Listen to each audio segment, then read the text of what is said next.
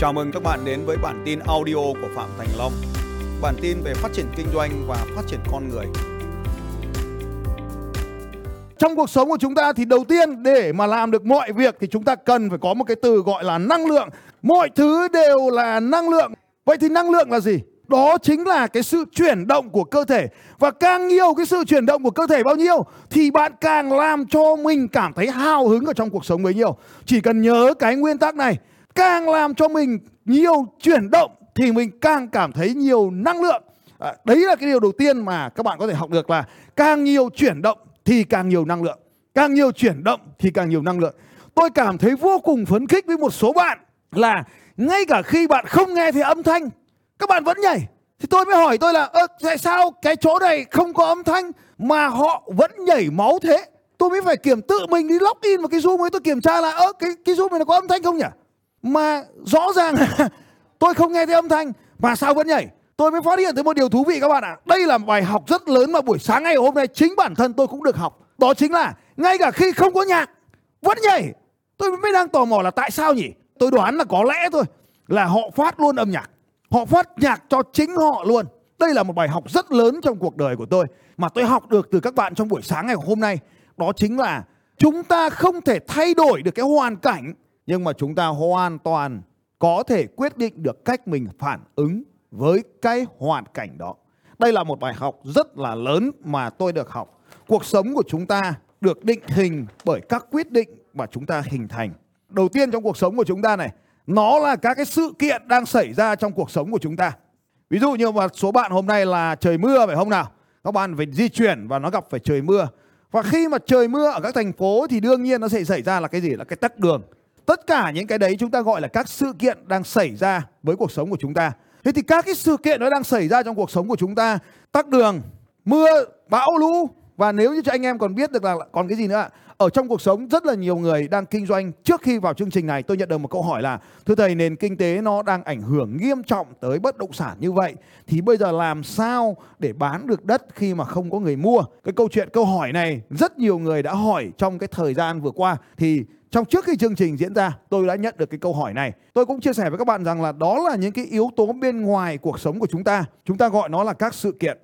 Nhưng nó chưa quyết định được cuộc sống của chúng ta, mà cái sự kiện này nó phải cộng với các cái cách mà chúng ta phản ứng với nó. Cái sự kiện nó phải kết hợp với cách mà chúng ta phản ứng.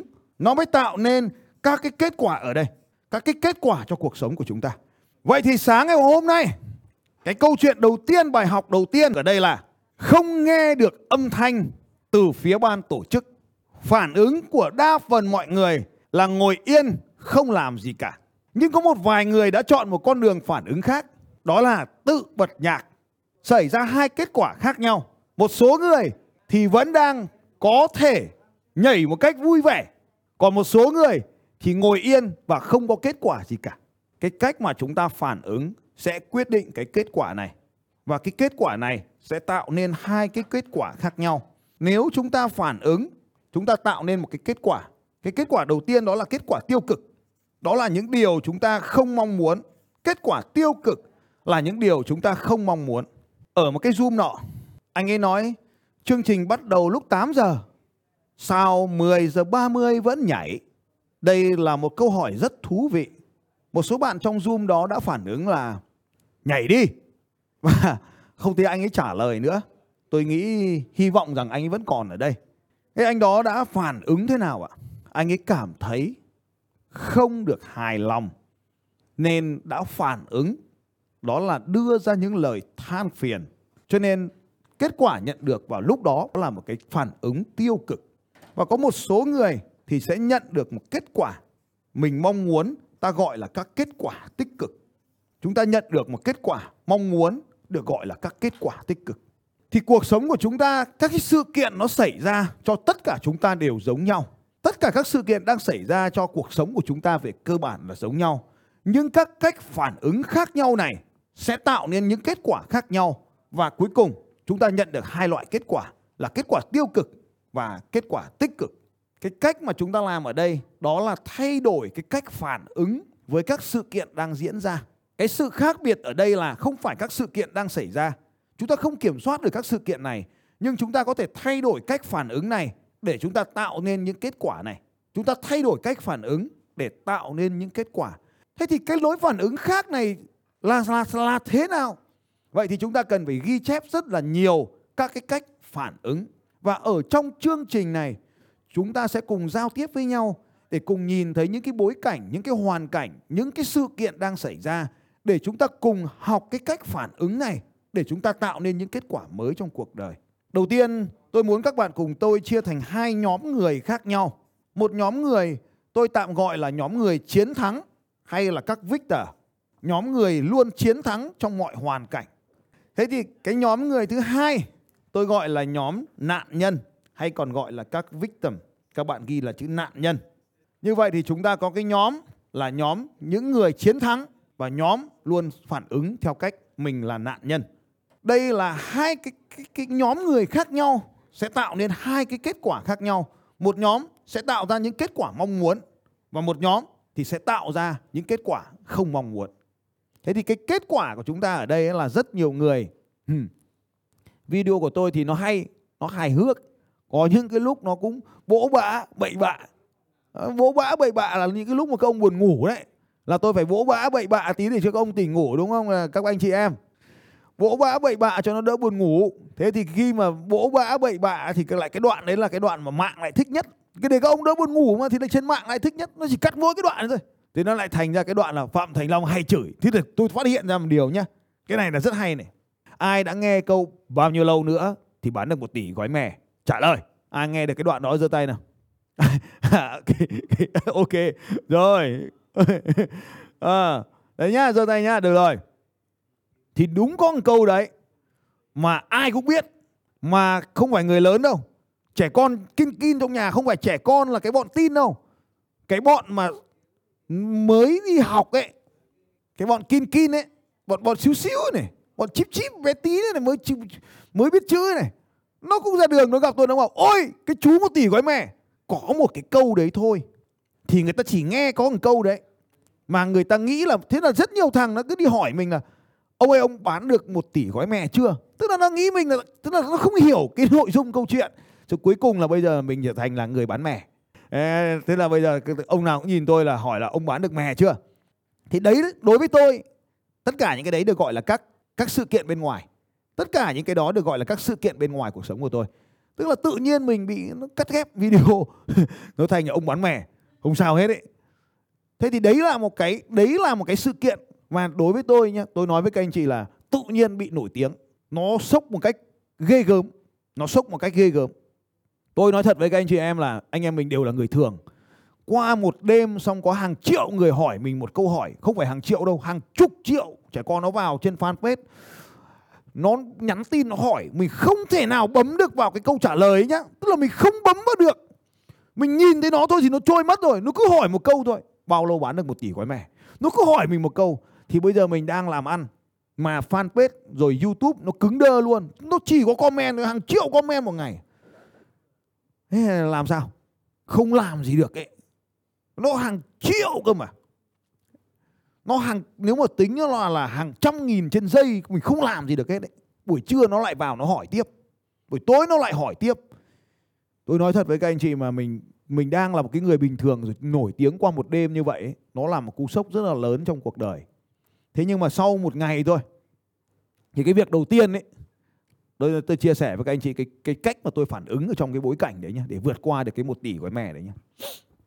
Cái cách đầu tiên ấy là mình chẳng làm được gì nó thì thôi chả làm nữa. Đấy là, đấy là cái đầu tiên là tôi tắt máy kệ tắt hết máy ra hồ ngắm ngày xưa gọi là ra hồ ngắm gái, nhưng bây giờ gái không có thì ra hồ ngắm cá thế thì đi ra hồ cá chơi với cá, cho nó ăn, cho nó chơi và tạm thời rời khỏi mạng xã hội đây là một cái bí quyết rất quan trọng đối với anh chị em này. Ngay cái thời điểm mình quyết định mình rời khỏi mạng xã hội, đấy là cách phản ứng của mình nhé. Đây này. Đây là cách mà mình phản ứng. Cái sự kiện ở đây là tự nhiên có hàng triệu người hỏi mình. Thì cách phản ứng của mình ở đây là mình rời bỏ mạng xã hội. Thì có phải tất cả những sự kiện này nó biến mất không? Mình biến khỏi cái thế giới online thì mình về với cuộc sống bình thường thì mình cái này nó biến mất không ạ? Nó biến mất. Hay là mình lại đi được một ngày nghỉ ngơi không làm gì cả đấy là cái điều đầu tiên cách phản ứng đầu tiên đó là không làm gì cả ra, ra ngắm cá chơi đấy tôi đang cho cá ăn đấy ờ, không làm gì nữa thì khi mình rời ra khỏi mạng xã hội thì tất cả những cái đấy nó biến mất đầu tiên mình sốc quá thì cách chống sốc nhanh nhất là thoát khỏi cái bối cảnh đấy. Thoát khỏi cái bối cảnh đấy bằng cách là không còn ở trong cái bối cảnh đấy nữa. À, không còn ở trong bối cảnh đấy chính là tôi không còn uh, ở trên internet nữa tạm thời một ngày cắt mạng xã hội. Thế thì nó vẫn cứ nhắn tin hàng triệu người như vậy. Thế thì lúc đấy thì ekip của tôi cũng vậy thôi chưa bao giờ đón nhận đến tôi còn sốc thì đội nhóm cũng phải sốc theo. Thì tôi đã chúng tôi đã sau một ngày thì chúng tôi đã quyết định làm một cái vài việc rất là đơn giản là cài đặt Autobot để trả lời những cái câu hỏi như vậy. Thế thì đầu tiên nên là chúng ta sẽ hiểu cái cách mà chúng ta phản ứng. Thì sau khi mà chúng tôi phản ứng như vậy thì trở thành một cái niềm vui à, với đội nhóm của chúng tôi là họ cứ trả họ cứ hỏi cái gì thì mình cài đặt cho cho cho robot nó tự động trả lời. Ví dụ nó hỏi là bao nhiêu lâu thì bán được một tỷ gói mè thì mình vào cứ mình vào mình trả lời là vào đây mà xem cái video gốc này. Tức là nó cứ nó cứ chỉ nhắn nó cắt mỗi câu thôi trong cả một cái video dài của mình thì nó không ra cái câu chuyện mà cái câu chuyện bạn một tỷ gói mè đấy là nó là ba ngày cả bạn hỏi tôi liên tiếp trong 3 ngày cả nghỉ giải lao bạn cũng lên hỏi. Thế tôi mới tôi mới cho họ xem lại cái video. Thì cái, thì có một số người mới nhận ra rằng là à đây chính là một bài toán kinh doanh rất rất điển hình. Thế thì rất là nhiều người từ cái việc là quan tâm đến câu một tỷ gói mè cuối cùng thì lại đi xem cả cái video mà về cái anh bán mè đấy. Rồi cuối cùng lại là trở thành fan trên kênh YouTube của tôi. Rồi cuối cùng họ lại vào cái những chương trình giống như này. Họ hiểu bản chất của câu chuyện đó thì các bạn đã thấy rằng là thay vì một cái phản ứng tiêu cực tôi đã đối xử với họ như vậy cho họ xem cái nội dung bằng cái hàng triệu tin nhắn đến rất tôi nhìn nói với anh chị là hàng triệu cái tin nhắn thì nó sẽ đem đến kết quả rất là lớn. Thì trong số hàng triệu người đó chỉ cần vài trăm người mà có phản ứng tích cực với mình là rất là tuyệt vời rồi. Thì đấy là cái điều tiên đó là phản ứng.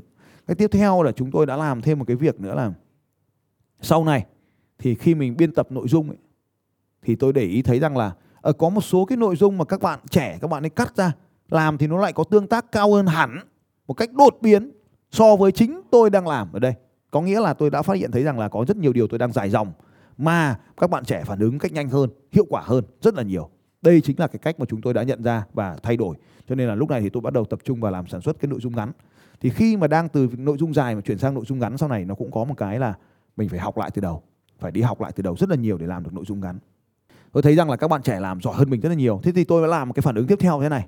Là tôi mới đi tìm trên mạng xem là những cái ông nào mà đang viral. Cái câu một tỷ gói mè kinh nhất. Ông thì chế thành phim ông thì chế thành nhạc ông thì cắt thành video ngắn. Ông thì uh, tạo các cái comment tiêu cực để gây tranh cãi. Tôi mới đi tìm tất cả những cái người đấy. Tôi mới mời họ về nhà tôi tôi một bữa tiệc tôi mời về nhà. Không mời được hết vì có một số bạn thì tôi mới phát hiện thấy một cái điều là có nhiều trong số họ ấy, còn chưa đủ tuổi làm chứng minh thư. Cho nên là không có vé làm vé máy bay để bay đến nhà tôi được họ ở Sài Gòn mà lại làm thành một bản nhạc được. Rất giỏi tức là trẻ thôi bằng cỡ tuổi con thôi. Nhưng mà họ lại hiểu và họ lại cắt được cái nội dung. Thế tôi mới làm cái việc phản ứng thứ hai của tôi đó là mời những cái người này về để hỏi họ là sao họ để nghĩ được những cái điều như vậy. Họ hiểu được những cái điều như vậy. Thế thì từ đó thì tôi bắt đầu thay đổi cái điều thứ hai đó là tôi bắt đầu chuyển sang là ekip của tôi là tôi tuyển cả những người trẻ trẻ lắm. Trẻ là chỉ sấp xỉ 20, 18, 20 thậm chí trẻ hơn như vậy làm việc với tôi. Thế thì đây cũng là cái điều mà tôi nhận thấy rằng là bây giờ cái tuổi của mình nó đã đang có một cái gì đó rất là trì trệ nên là mình phải tăng tốc cái việc học tập nên là lại phải dành nhiều thời gian để giao tiếp với giới trẻ hơn. Đó là cái cách mà tôi phản ứng. Cái thông điệp của tôi đưa ra ngoài không còn phù hợp với giới trẻ nên tôi phải học lại cách nói chuyện với các bạn trẻ này. Như vậy thì có bất kỳ một cái phản ứng nào tiêu cực trên mạng xã hội thì đó là lỗi của tôi.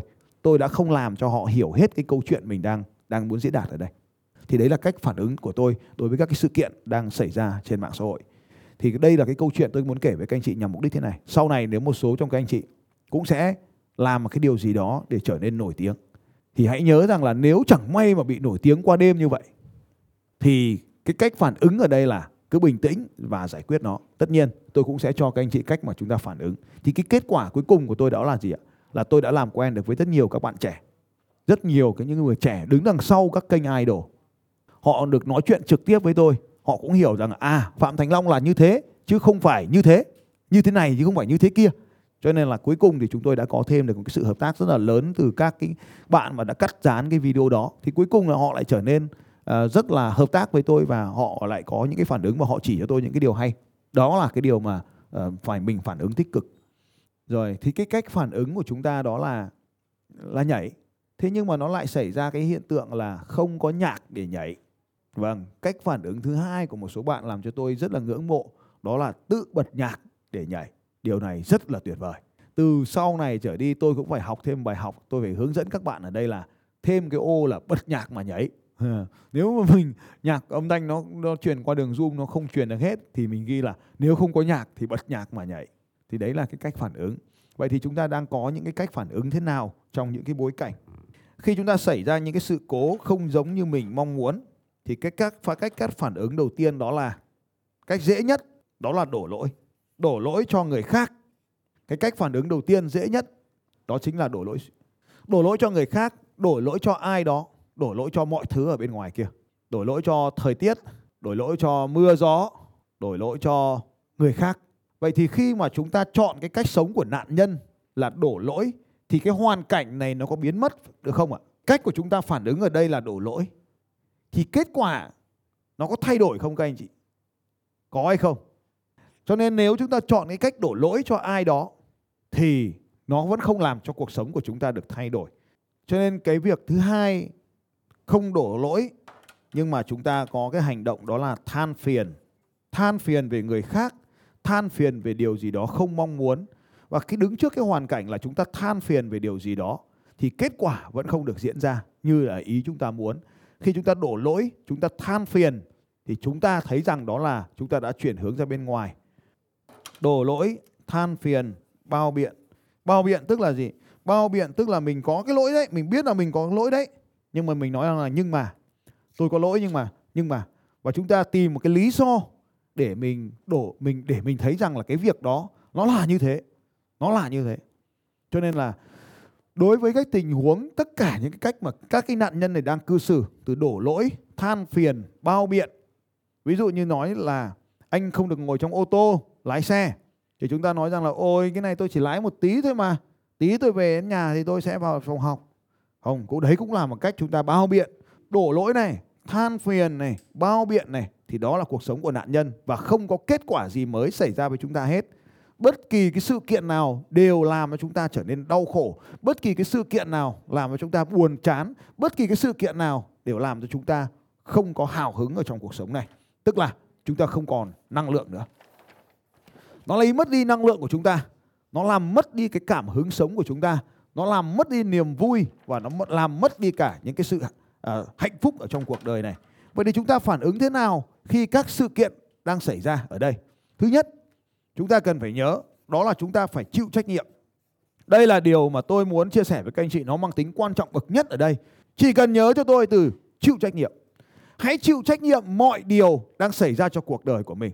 Hãy chịu trách nhiệm về mọi thứ đang diễn ra trong cuộc sống của mình bạn phải chịu trách nhiệm về mọi thứ này, thì từ ngày mai bạn sẽ có sự chuẩn bị tốt hơn cho mọi thứ.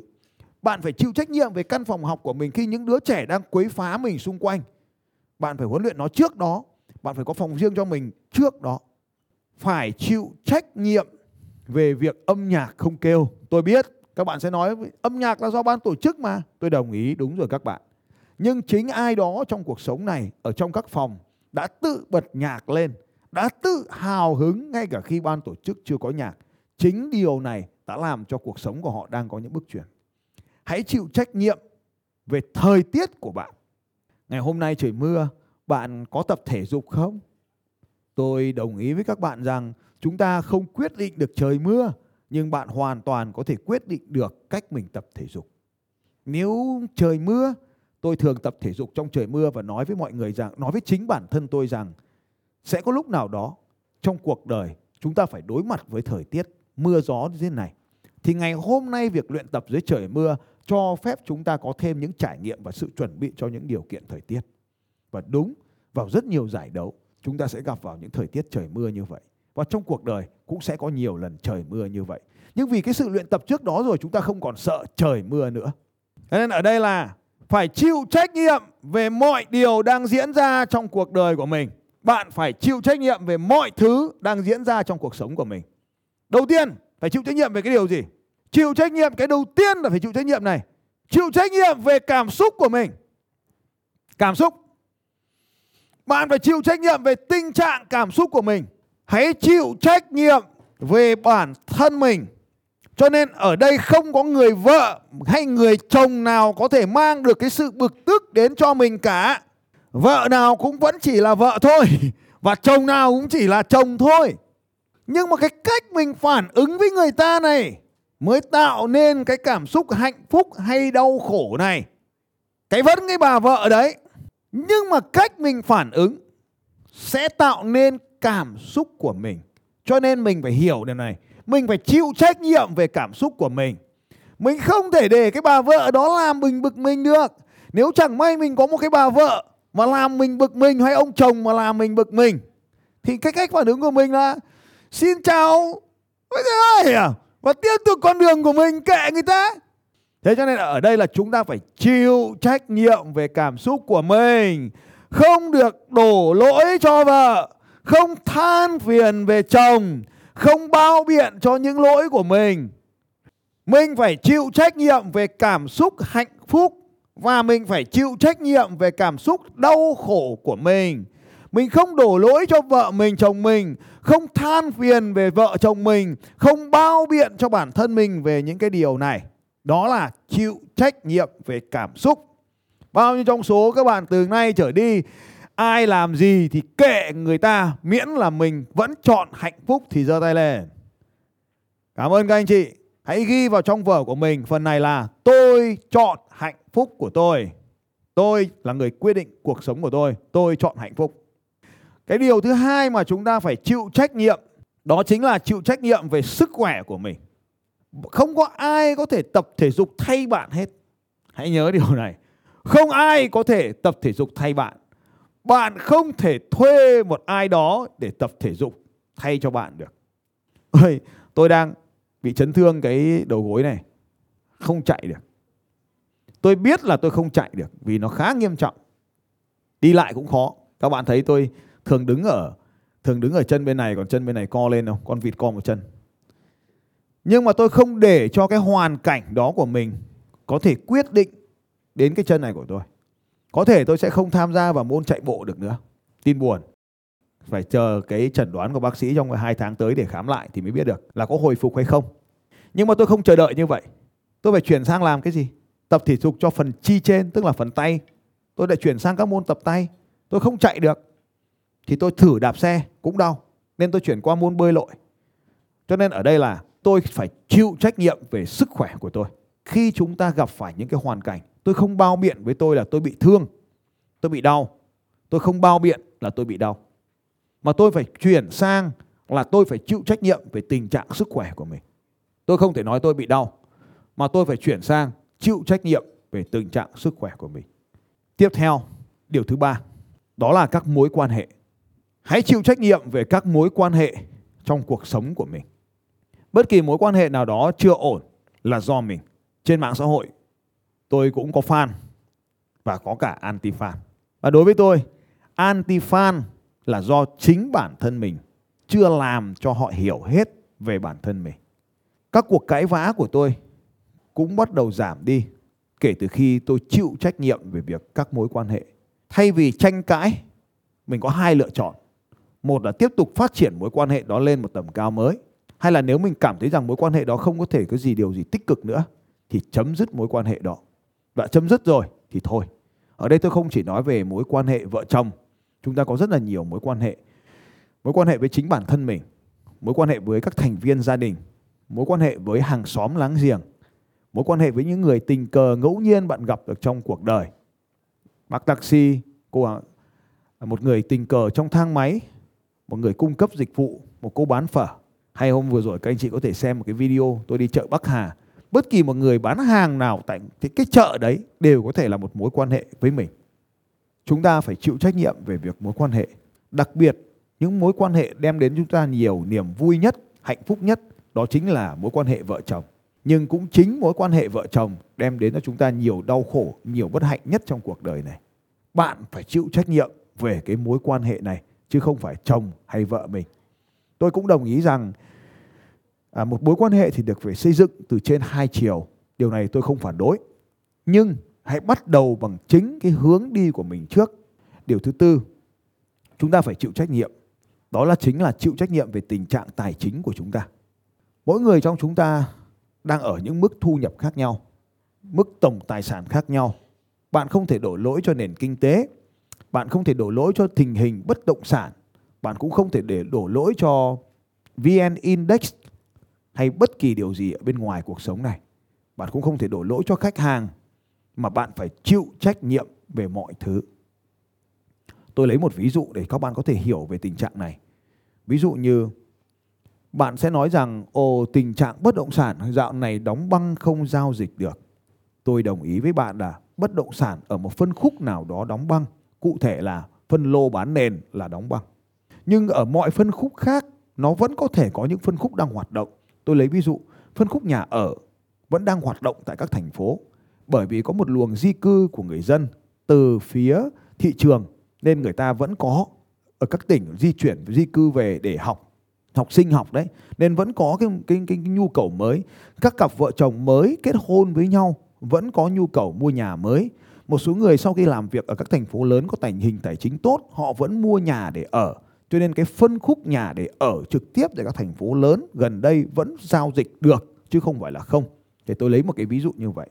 Trong cái bối cảnh như thế này chúng ta phải nhìn nhận một cách tích cực là vẫn có những công ty bất động sản họ vẫn đang ra hàng mới và vẫn có giao dịch mọi người vẫn đang xếp hàng thì như vậy ở đây chúng ta hiểu rằng chúng ta phải chịu trách nhiệm về tình trạng kinh doanh của mỗi người chúng ta ở đây. Trường hợp xấu nhất là bất động sản đóng băng toàn phần đi chăng nữa.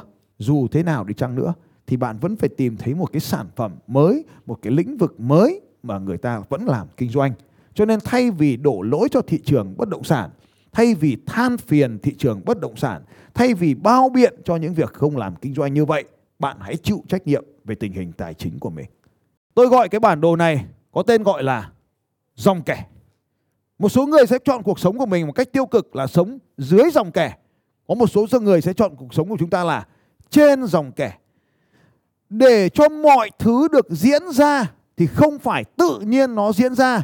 Những người tích cực luôn làm Họ chọn làm để thay đổi cái tình trạng của mình. Họ chọn làm để thay đổi cảm xúc của mình. Họ chọn làm để thay đổi thân thể của mình. Họ chọn làm để thay đổi cái tình trạng mối quan hệ của mình. Họ chọn làm để thay đổi tình hình tài chính của mình. Họ chọn làm để sử dụng thời gian có hiệu quả hơn. Còn những người ở bên dưới thì thường không làm gì mà thường có xu hướng là chờ đợi. Họ chờ đợi cái điều gì đó diễn ra một cách thần kỳ với cuộc sống của mình còn người bên trên làm để cái điều mình mong muốn được diễn ra chúng ta bên cạnh những chịu trách nhiệm, họ làm thì ở trên này có một số người sẽ còn thêm khái niệm là học tập. Chúng ta phải học tập trọn đời, học. Tôi nói cho các bạn rằng là không học thì không bao giờ biết được.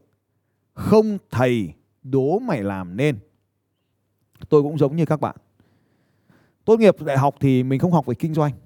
Và sau khi mình bước vào trong trường cuộc đời thì mình đi tư vấn cho các nhà doanh nghiệp quá nhiều, mình phát hiện thấy rằng là cái lĩnh vực kinh doanh là lĩnh vực mình còn thiếu. Bên cạnh cái lĩnh vực pháp lý là lĩnh vực chuyên ngành của mình thì lĩnh vực kinh doanh là lĩnh vực mình thiếu. Mà người ta lại nhiều người ta hỏi về kinh doanh. Và bản thân mình cũng thiếu mình làm kinh doanh mình cũng thiếu. Cho nên mình phải dành một khoảng thời gian rất là dài trong nhiều năm để đi học về kinh doanh. Chứ không phải là không. Chúng ta hay bị đánh nhầm cái chuyện là học làm giàu. Cái từ học làm giàu ở đây là một cái từ dân dã để chỉ cho một cái hoạt động là giúp nhau làm kinh doanh. Thế giúp nhau làm kinh doanh TV, ví dụ như VTC chúng ta cũng có cái chương trình là khởi nghiệp làm nông đấy, cũng là dạy làm giàu đấy còn gì nữa. Đấy cho nên là chúng ta hãy trân trọng và chúng ta tránh đánh lừa cái từ khóa. Cái từ khóa thứ hai mà chúng ta cũng cần phải học ở đây để tránh đánh lừa và nó tạo ra những cảm xúc tiêu cực cho chúng ta gọi là đa cấp.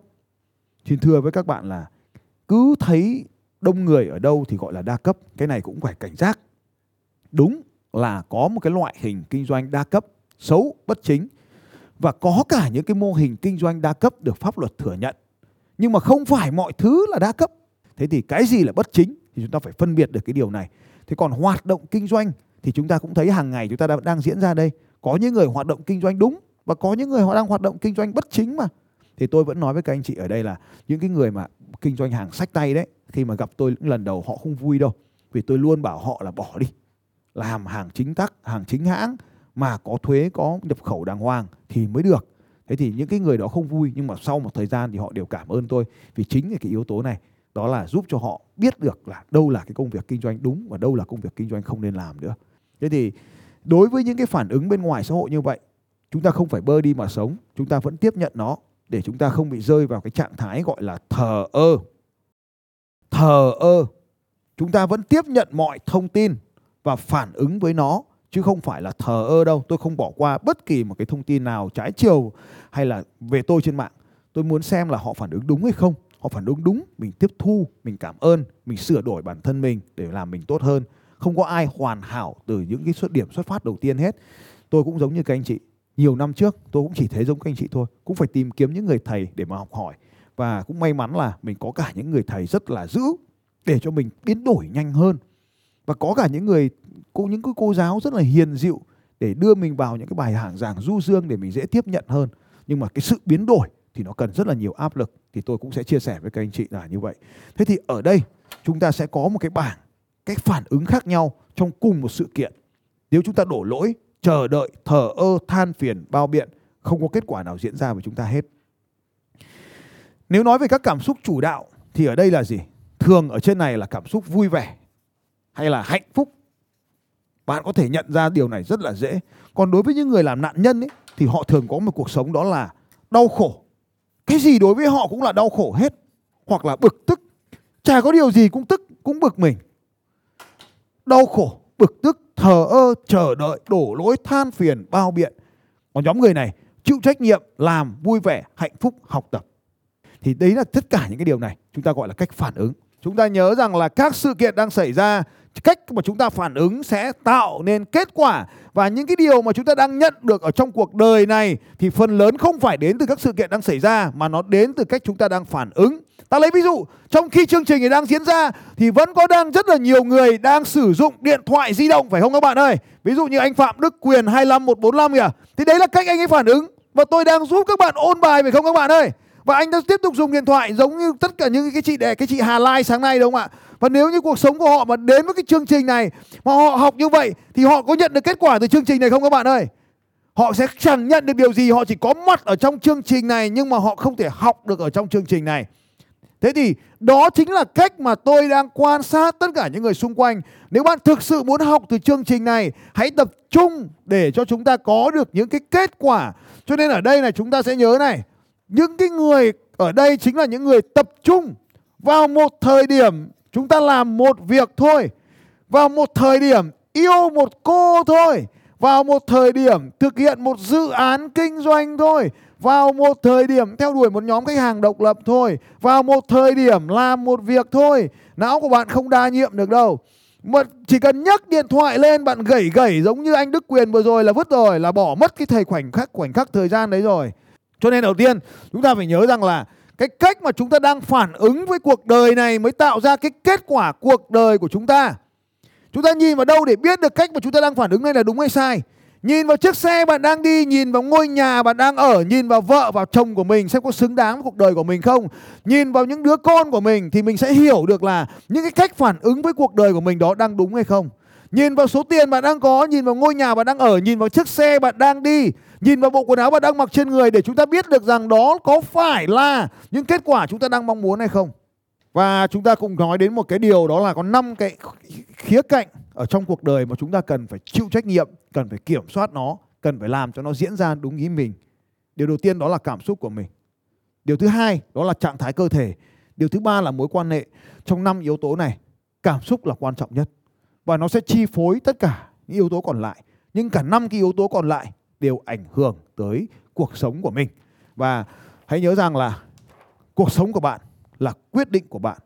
Mỗi khi chúng ta ra một quyết định thì cuộc sống của bạn được định hình. Hãy quyết định tập trung ở trong khóa học này thì cuộc sống của bạn sẽ khác đi. Hoặc nếu bạn quyết định là tiếp tục dùng điện thoại ở trong chương trình này, bạn đã dùng điện thoại 25 năm nay rồi 10 năm nay rồi 5 năm nay rồi, nhưng đó có phải là cuộc sống bạn thực sự mong muốn không? Và nếu như ngày hôm nay bạn thấy rằng cuộc sống ngày hôm nay của mình cần phải có nhiều sự thay đổi, cần phải có nhiều kết quả mới thì hãy quyết định rằng mình phải thay đổi. Và nếu bạn quyết định mình phải thay đổi thì hãy thay đổi ngay bây giờ. Hãy lựa chọn những cách phản ứng mới để tạo ra những kết quả mới cho chính cuộc sống của mình. Hãy dành lấy sự tập trung cho việc học tập. Bỏ đi những thứ đang làm ảnh hưởng đến cuộc sống của mình trên dòng kẻ và dưới dòng kẻ Xin chào các bạn và hẹn gặp lại các bạn vào bản tin audio tiếp theo của Phạm Thành Long vào 6 giờ sáng mai.